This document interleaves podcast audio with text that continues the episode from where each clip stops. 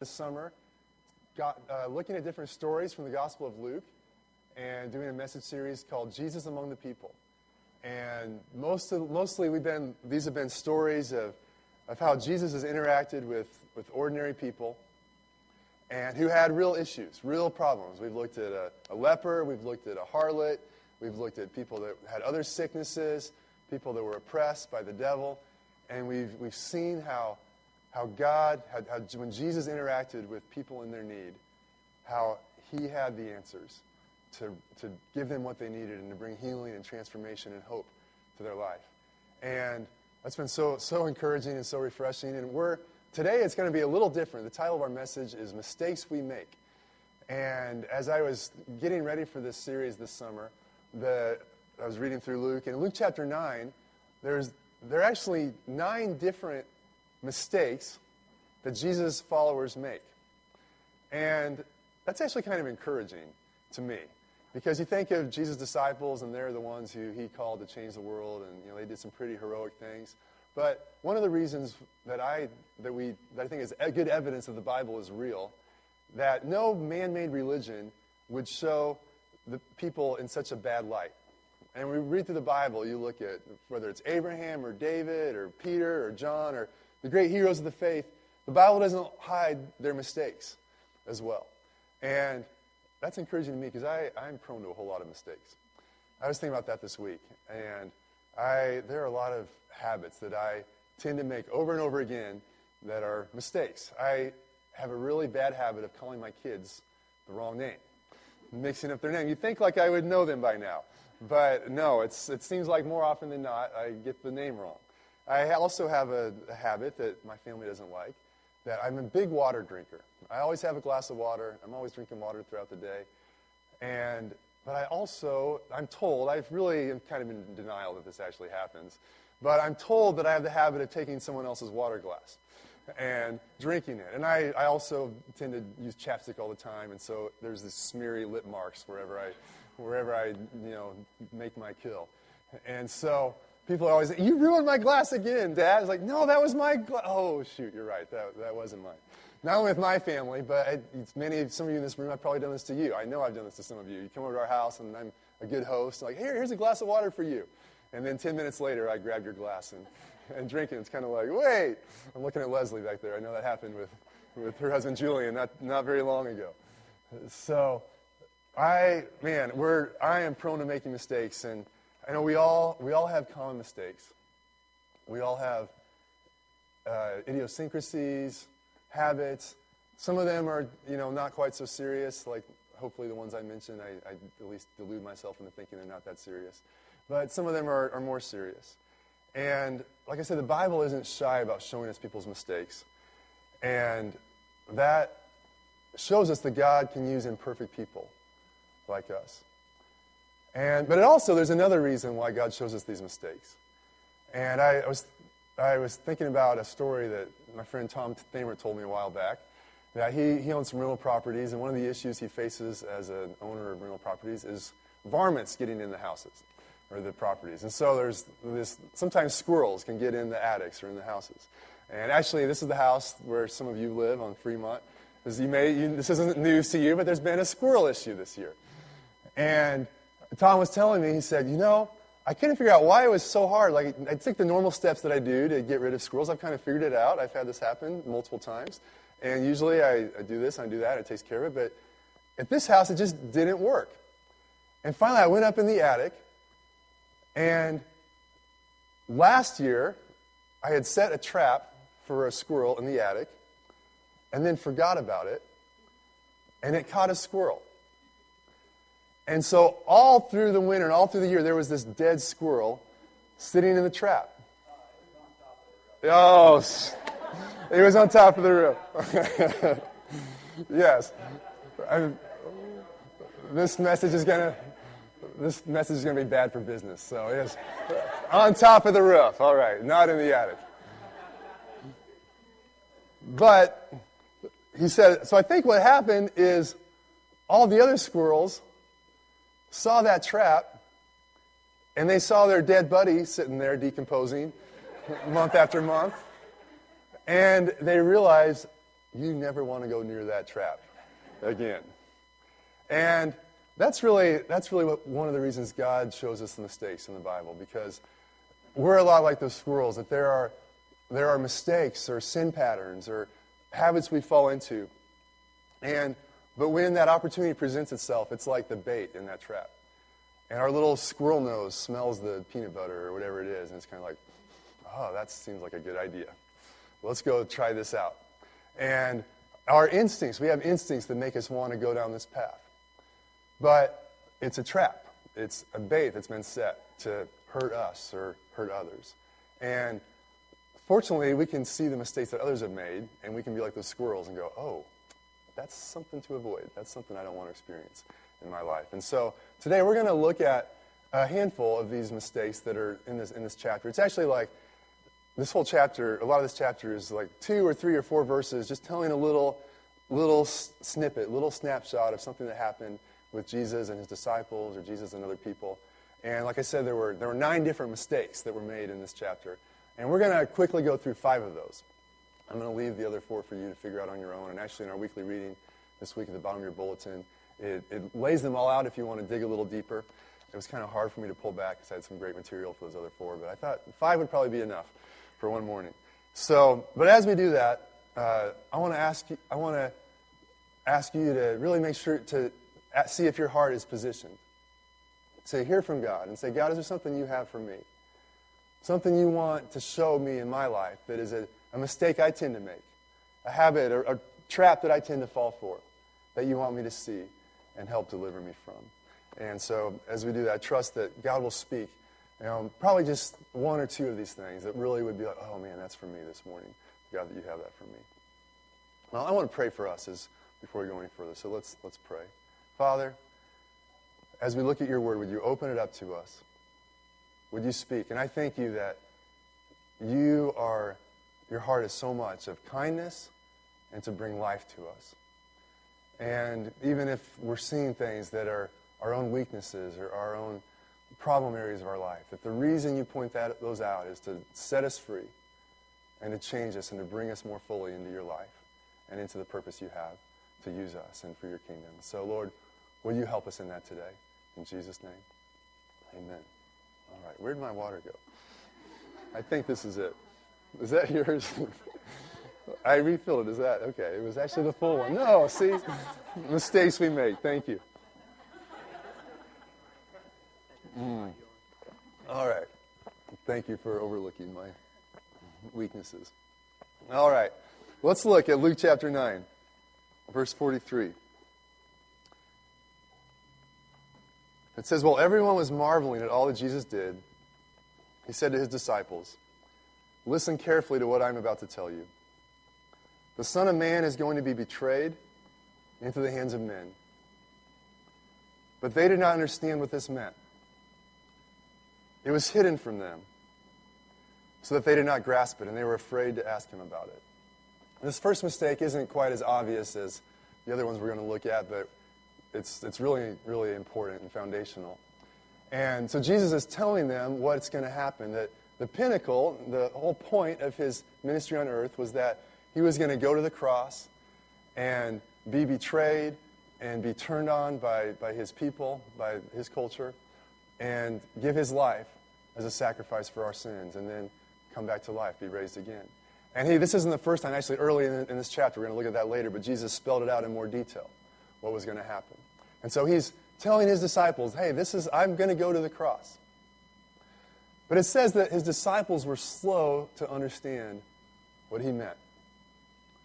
This wasn't really part of what they signed up for. This wasn't in their game plan as they saw it. They wanted Jesus to be the hero, to be the leader who would deliver them from the Romans and bring in God's kingdom and bring the blessings. And they saw the blessings of God's kingdom and healings and life and deliverance and all that he was doing. And they thought, man, can't this just keep going on and on like this without interruption? But they did not realize that God's mission had to involve the cross. They were slow to comprehend cross. And the first mistake is what I'm calling crossless Christianity. Christianity without the cross.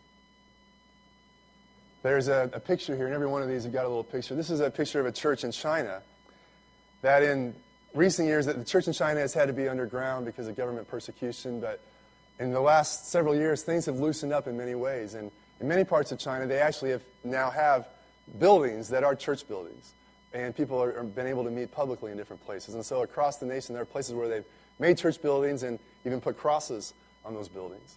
But last year, the government of China had a campaign in many parts of the country to tear down the crosses that were on these church buildings. And so we see it. This is one of those pictures. And actually, it's really interesting. There, many of these churches mobilized, and they tried to stand in front of the bulldozers and the cranes. Not the bulldozers, but the cranes, and to prevent that.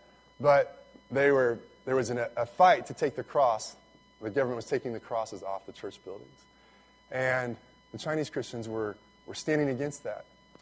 But we often do the very opposite. We're kind of like the disciples in that we want to have Christianity without the cross. And not so much the part of Jesus died on the cross for us, but the disciples kind of realized that, wait, this whole element of dying and suffering, like, if you're going to go through that, I think instinctively they felt that maybe that affects us too.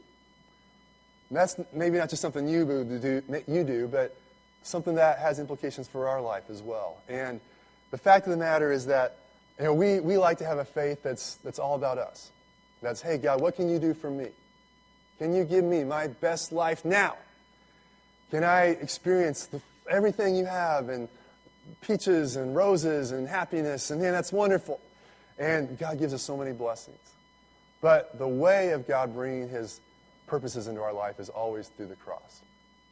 And it's through the cross of Jesus, ultimately, that it's through faith in Him, and He had to die for us to be forgiven of our sins.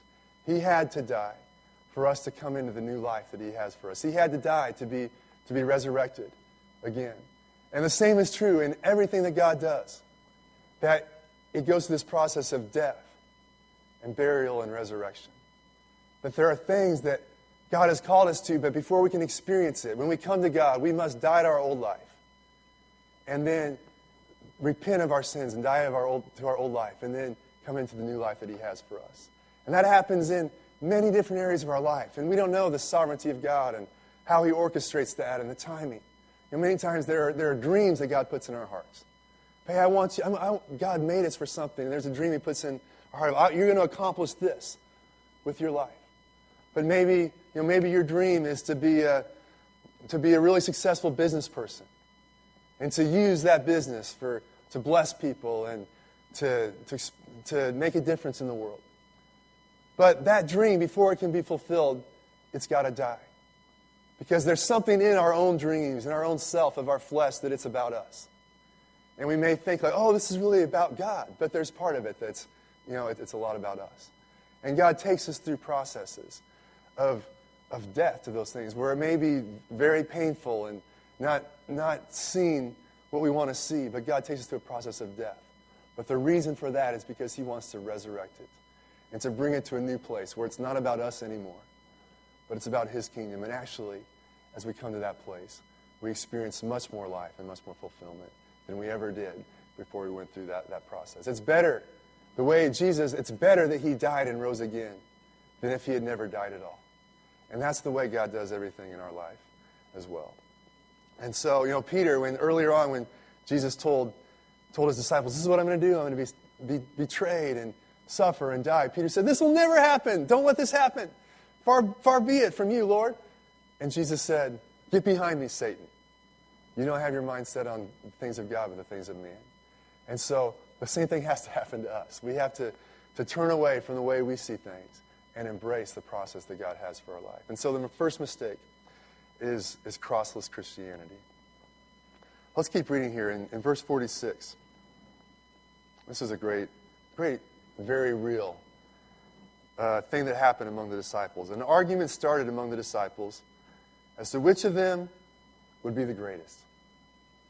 Yeah, let's go, Peter and James and John and Andrew and Bartholomew. Here you are. They had just come back. Jesus had sent them out, and they'd gone out and they'd preached about the kingdom of God, and they'd healed people. They'd seen miracles happen, and they were feeling pretty good about themselves.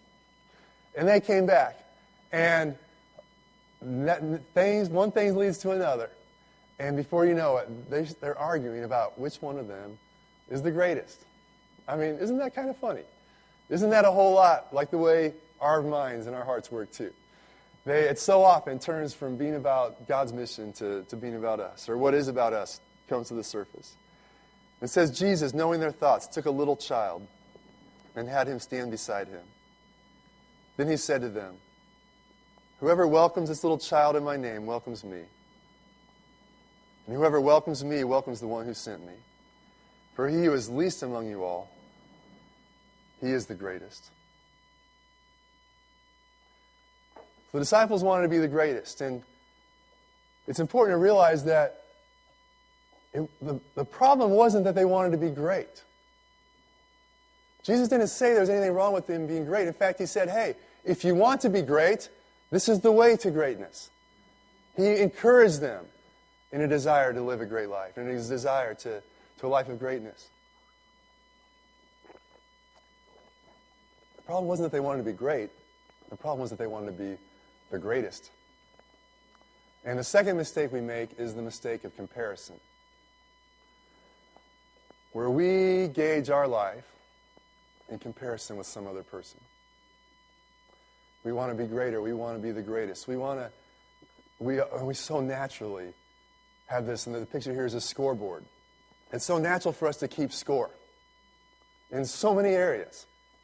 How wealthy is someone? How popular are they? How well do they do this? How well do they do that? What's their family like? What's their success? We naturally keep score, especially in America. Everything's a competition. And the problem is that that's not the way God designed it to work. That there's plenty of love to go around. There's plenty of success to go around. God has a life of greatness for every person. But the way we come into that has nothing to do with how we stack up with another person. At another time in this story, Peter, in the Bible, Peter was talking to Jesus, and Jesus was telling him what he was going to do, and Peter looked at Jesus and said, well, what about John? What about him? Is he going to have to do that? And Jesus said, hey, don't worry about him. This is what I got for you. I got something different for him. And that is the way to freedom from comparison. Is seeing what God has for us and not worrying at all about anybody else around us. Theodore Roosevelt said that comparison is the thief of joy. Isn't that true? You start comparing yourself with somebody else, and all at once you see, oh man, I don't stack up next to them nearly in this area or that area, and immediately your joy is gone. In 2 Corinthians 10:12, Paul writes, and he says, but when they measure themselves by one another and compare themselves with one another, they are without understanding. So the second mistake we make is comparison.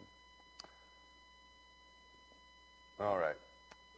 Might be getting real. Starting to get real for some of us in here. Let's keep on reading. Number 3. Luke 9:57. Skipping ahead to the end of the chapter. It says, as they were walking along the road, a man said to him, I will follow you wherever you go. Man, this person's seen Jesus and he's ready to follow. This looks like he's got it together. And in verse 58, Jesus replied, foxes have holes, and birds of the air have nests, but the Son of Man has no place to lay his head. Basically, Jesus was saying to him, hey, you don't really realize the difficulty that's going to be involved in following me. There are going to be some things you're going to have to give up. There's that nice, comfortable bed you got. There are going to be a lot of nights where you're not going to have that. There are going to be nights where we're on the road, where we're finding a place to sleep in some stranger's house or along the roadside or wherever it is. There's going to be some sacrifice involved. And the third mistake we make is the mistake of comfort. And I love this picture here. I thought, what is the most thing that represents comfort in our culture? And it's the snuggly, I think. And man, here's the all-American family on Christmas morning. They all got their snugglies on and a cup of hot chocolate and the remote and their Christmas presents, and man, this is what life's all about right here. We need comfort. But following Christ involves sometimes not having so much comfort. And in our culture, we probably are the most prone to this mistake or this idol of any other culture in history. I was just this week, I was going around town, and I knew that sometime I needed to stop at the auto parts store to get something for one of our vehicles. And the store I go to is on the opposite side of town, so I don't like to drive over there too much. It's kind of a little bit of a special trip, so I try to wait till I'm going to be over there anyway. But this day, I was coming back into town, so I was driving right by the store. But I was on the side of the street where I'd have to turn left across Fort Riley Boulevard instead of just turn right. And I thought, I don't know if I want to do that this time. I have to, drive across traffic and turn left. Maybe I should wait until I can just turn right. And I thought, you are the laziest bum. What is wrong with you? How much easier are you waiting for it to get? It's right here. Just make a left-hand turn. But we are so prone. We stamp our foot while we're waiting for the microwave.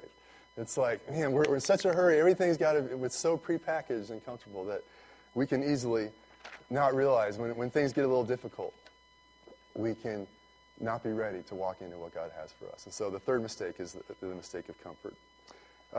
Next verse, verse 59. Reading along here.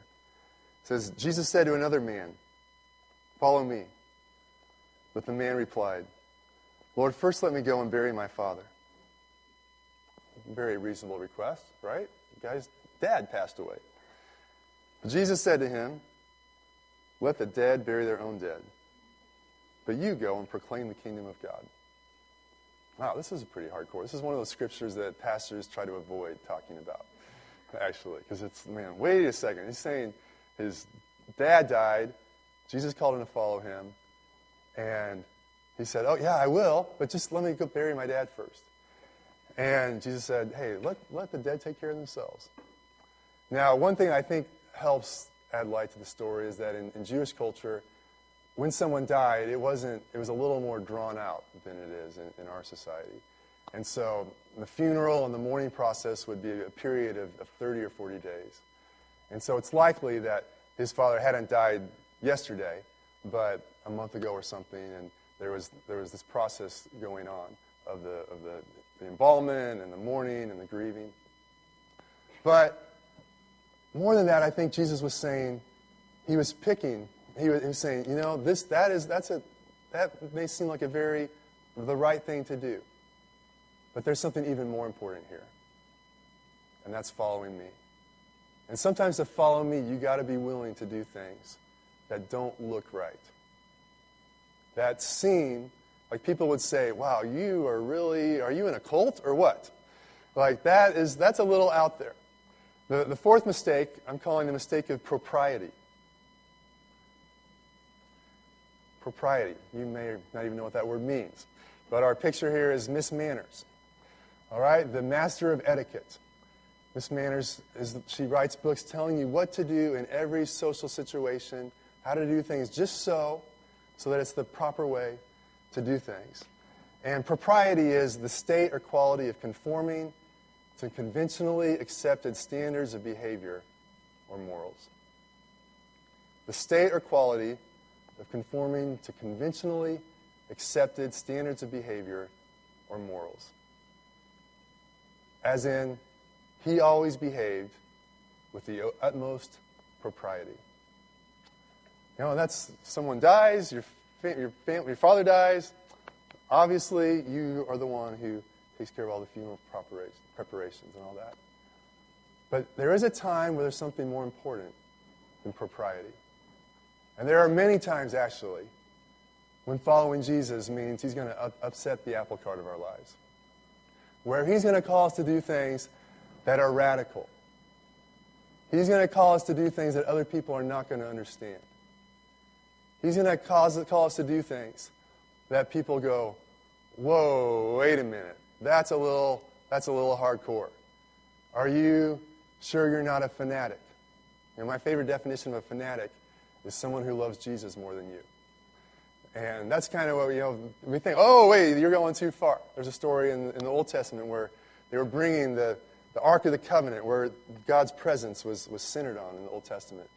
And David, the king, was so excited that he took off his outer robe, and he was wearing what's called a linen ephod, but it was basically like his underwear. And he was dancing in the streets in celebration to God. And his wife said, what are you doing? I was so embarrassed of what you were doing. You're making a fool of yourself out there before all the people, and all the other women are they're going to make fun of me. There's my husband out there just exposing himself to everybody. And David said, hey, I'm going to do more disgraceful things than that, because God is worthy of my passion and everything I got.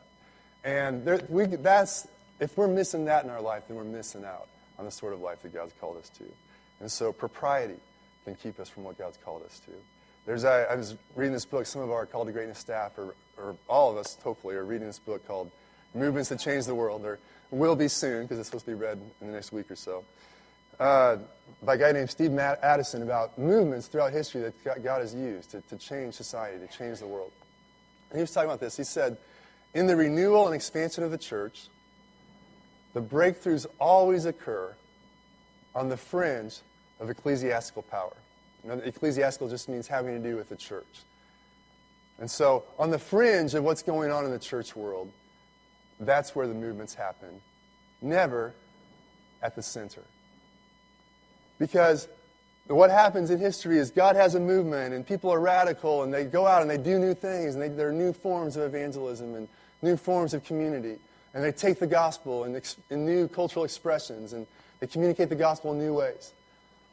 But then over time, they get older, and they get more established. And they kind of get set in their ways. And the ways that we become set keep us from being fluid and open to really the thing that God wants to do by His Spirit. And so the fresh thing that God wants to do always happens on the fringes. It never happens in the establishment. I think that's actually kind of encouraging, as messed up as I think our political situation is, and how much of a window to our nation's soul and the confusion. And personally, I just think it's disturbing where the lack of leadership and the lack of clarity. But what is encouraging to me is there is a groundswell sense that what is establishment is not working. What is in place right now is not getting the job done, and something dramatic has to change. And people are following all sorts of different ideas of what that change needs to be, but it's encouraging to me. There's a realization that there needs to be some real changes, and there need to be real changes in what is going on. And so God calls us into that kind of life, not a life of propriety, but a life of being willing to get out there and risk it and make a fool of ourselves and have people misunderstand us. And then the last one we're going to look at here. Verse 61 and 62. We read, still another said, I will follow you, Lord. But first let me go back and say goodbye to my family. Jesus replied, no one who puts his hand to the plow and looks back is fit for service in the kingdom of God.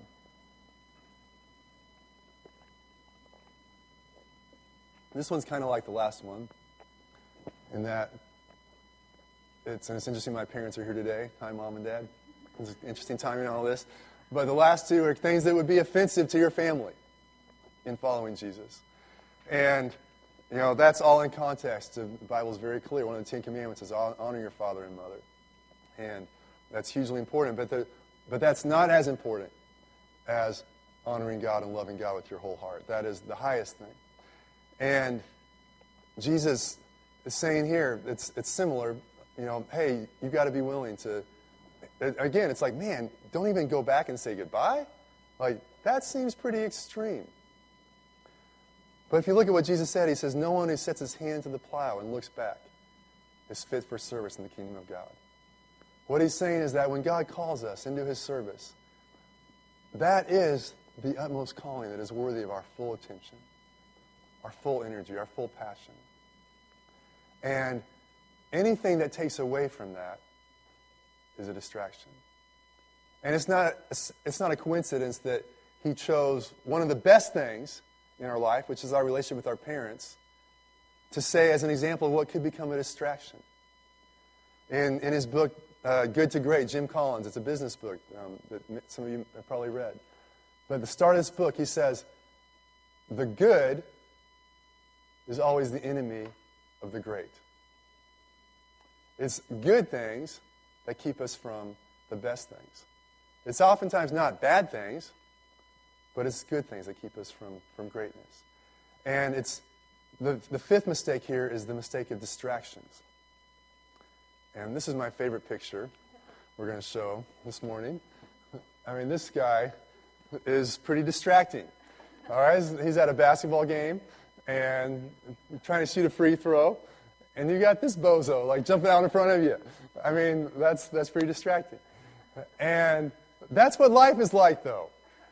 I mean, how many of you know that's what life is like? As soon as you're trying to be focused on something, you got distraction A and distraction B, like jumping out in front of you and trying to get you going off to that side.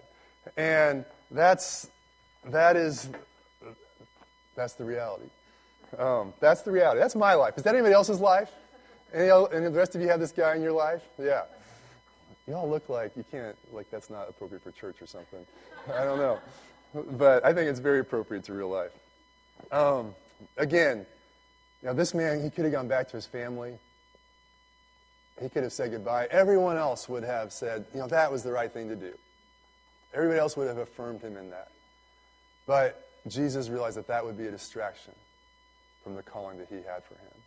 And he was laying that out for us. All right. So what do we do with that? I want to try to bring us home here. And there, I trust that we're seeing, man, this is an area of my life. That's an area of my life. I want to read this scripture in Isaiah 57, verse 17.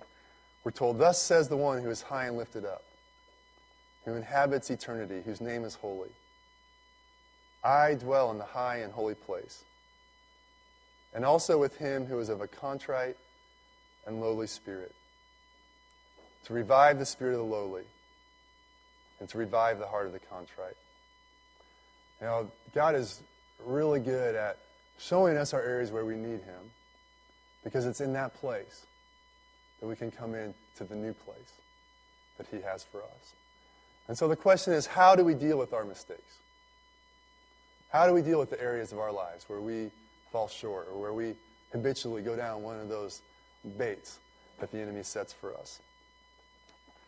I want to flip back to just the earlier part of Luke chapter 9, because it really spells this out so well. And in Luke chapter 9, verse 18, it says, once when Jesus was praying in private and his disciples were with him, he asked them, who do the crowds say I am?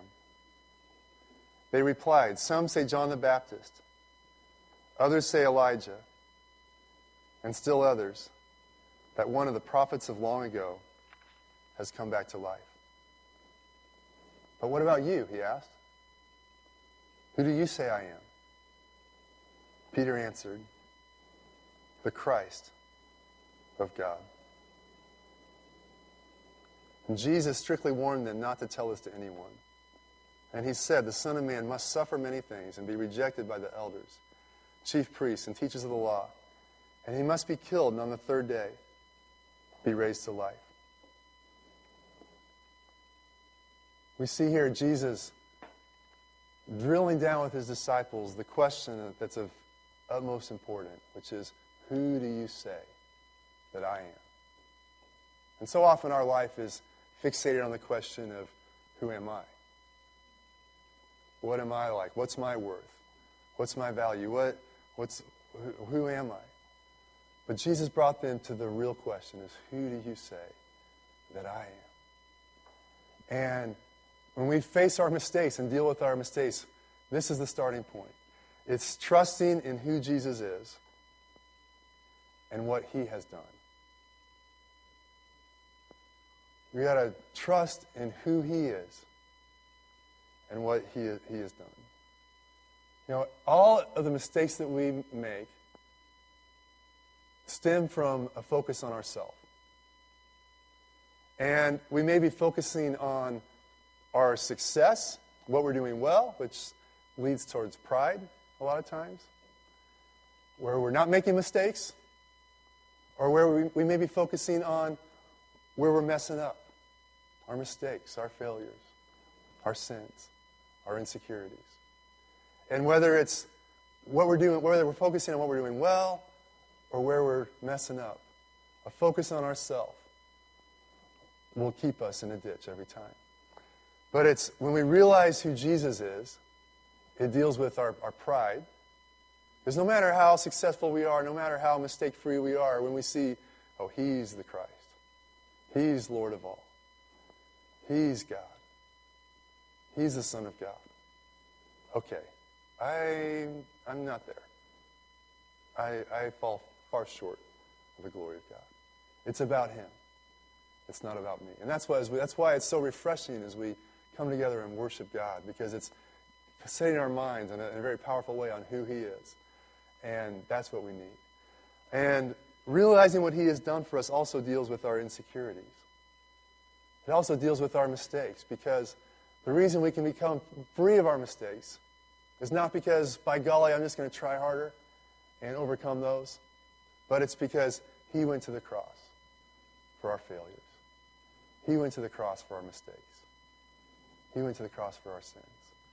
And it's as we look to Him and say, Jesus, I'm not trusting in myself. It's not how good I can do this thing, but it's who You are and it's what You've done.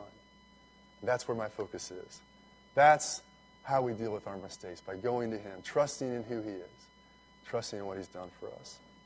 And that's the place we got to stand in. And then He goes on in verse 23. It says, Then Jesus said to them all, if anyone would come after me, he must deny himself and take up his cross daily and follow me. For whoever wants to save his life will lose it, but whoever loses his life for me will save it.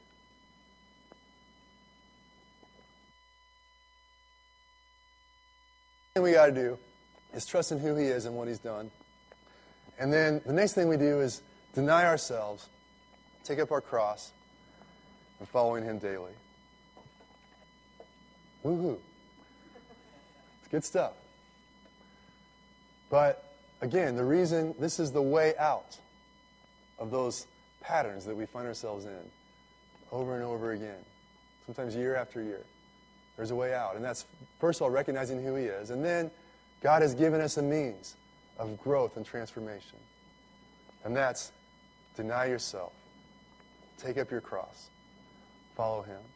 Denying yourself, it means saying, no, it's not about me. It's not about what I want. It's not about fixating on my problems and fixating on what I want, but it's saying, God, what do You want? The cross was the instrument of death. It was saying, okay, when we take up our crosses to say, God, I'm giving up what I want. I'm giving up maybe this in the mistakes that we fall prey to, that bait that smells so good, is so tantalizing. We think, if I compare myself, that's going to be really a good thing. But we're saying, no, I know it seems like that's going to be good, but I'm going to die to that. I'm going to put that on the cross.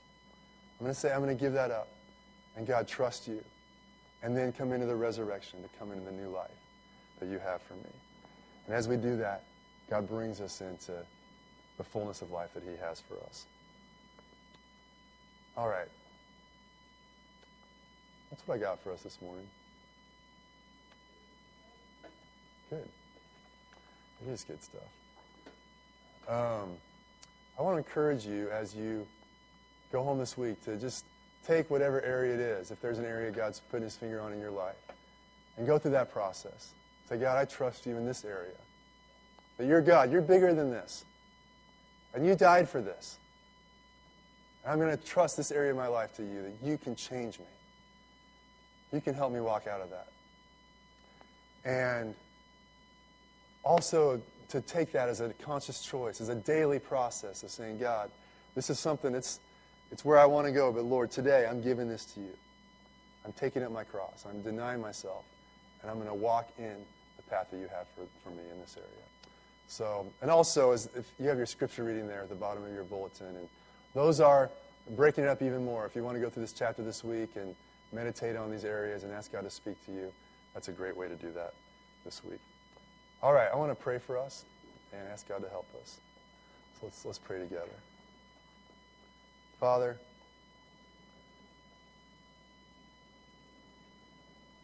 thank you for who you are. Thank you for what you've done. Thank you that you are not intimidated by our failures, no matter how odd or how entrenched they may be. Lord, I thank you that they do not define us. Lord, I thank you that our identity is found in you and what you've done for us on the cross. And Lord, I thank you also that you change us. You transform us. And Lord, I pray this morning that you would bring a new hope, even into areas of our life where we've never had hope for that before. Whether we've never seen we needed to change, or we've never had hope that we could. We trust you this morning that you would come in and you would bring us fully into what you have for us. God, I thank you for that and trust you for it in Jesus' name. Amen.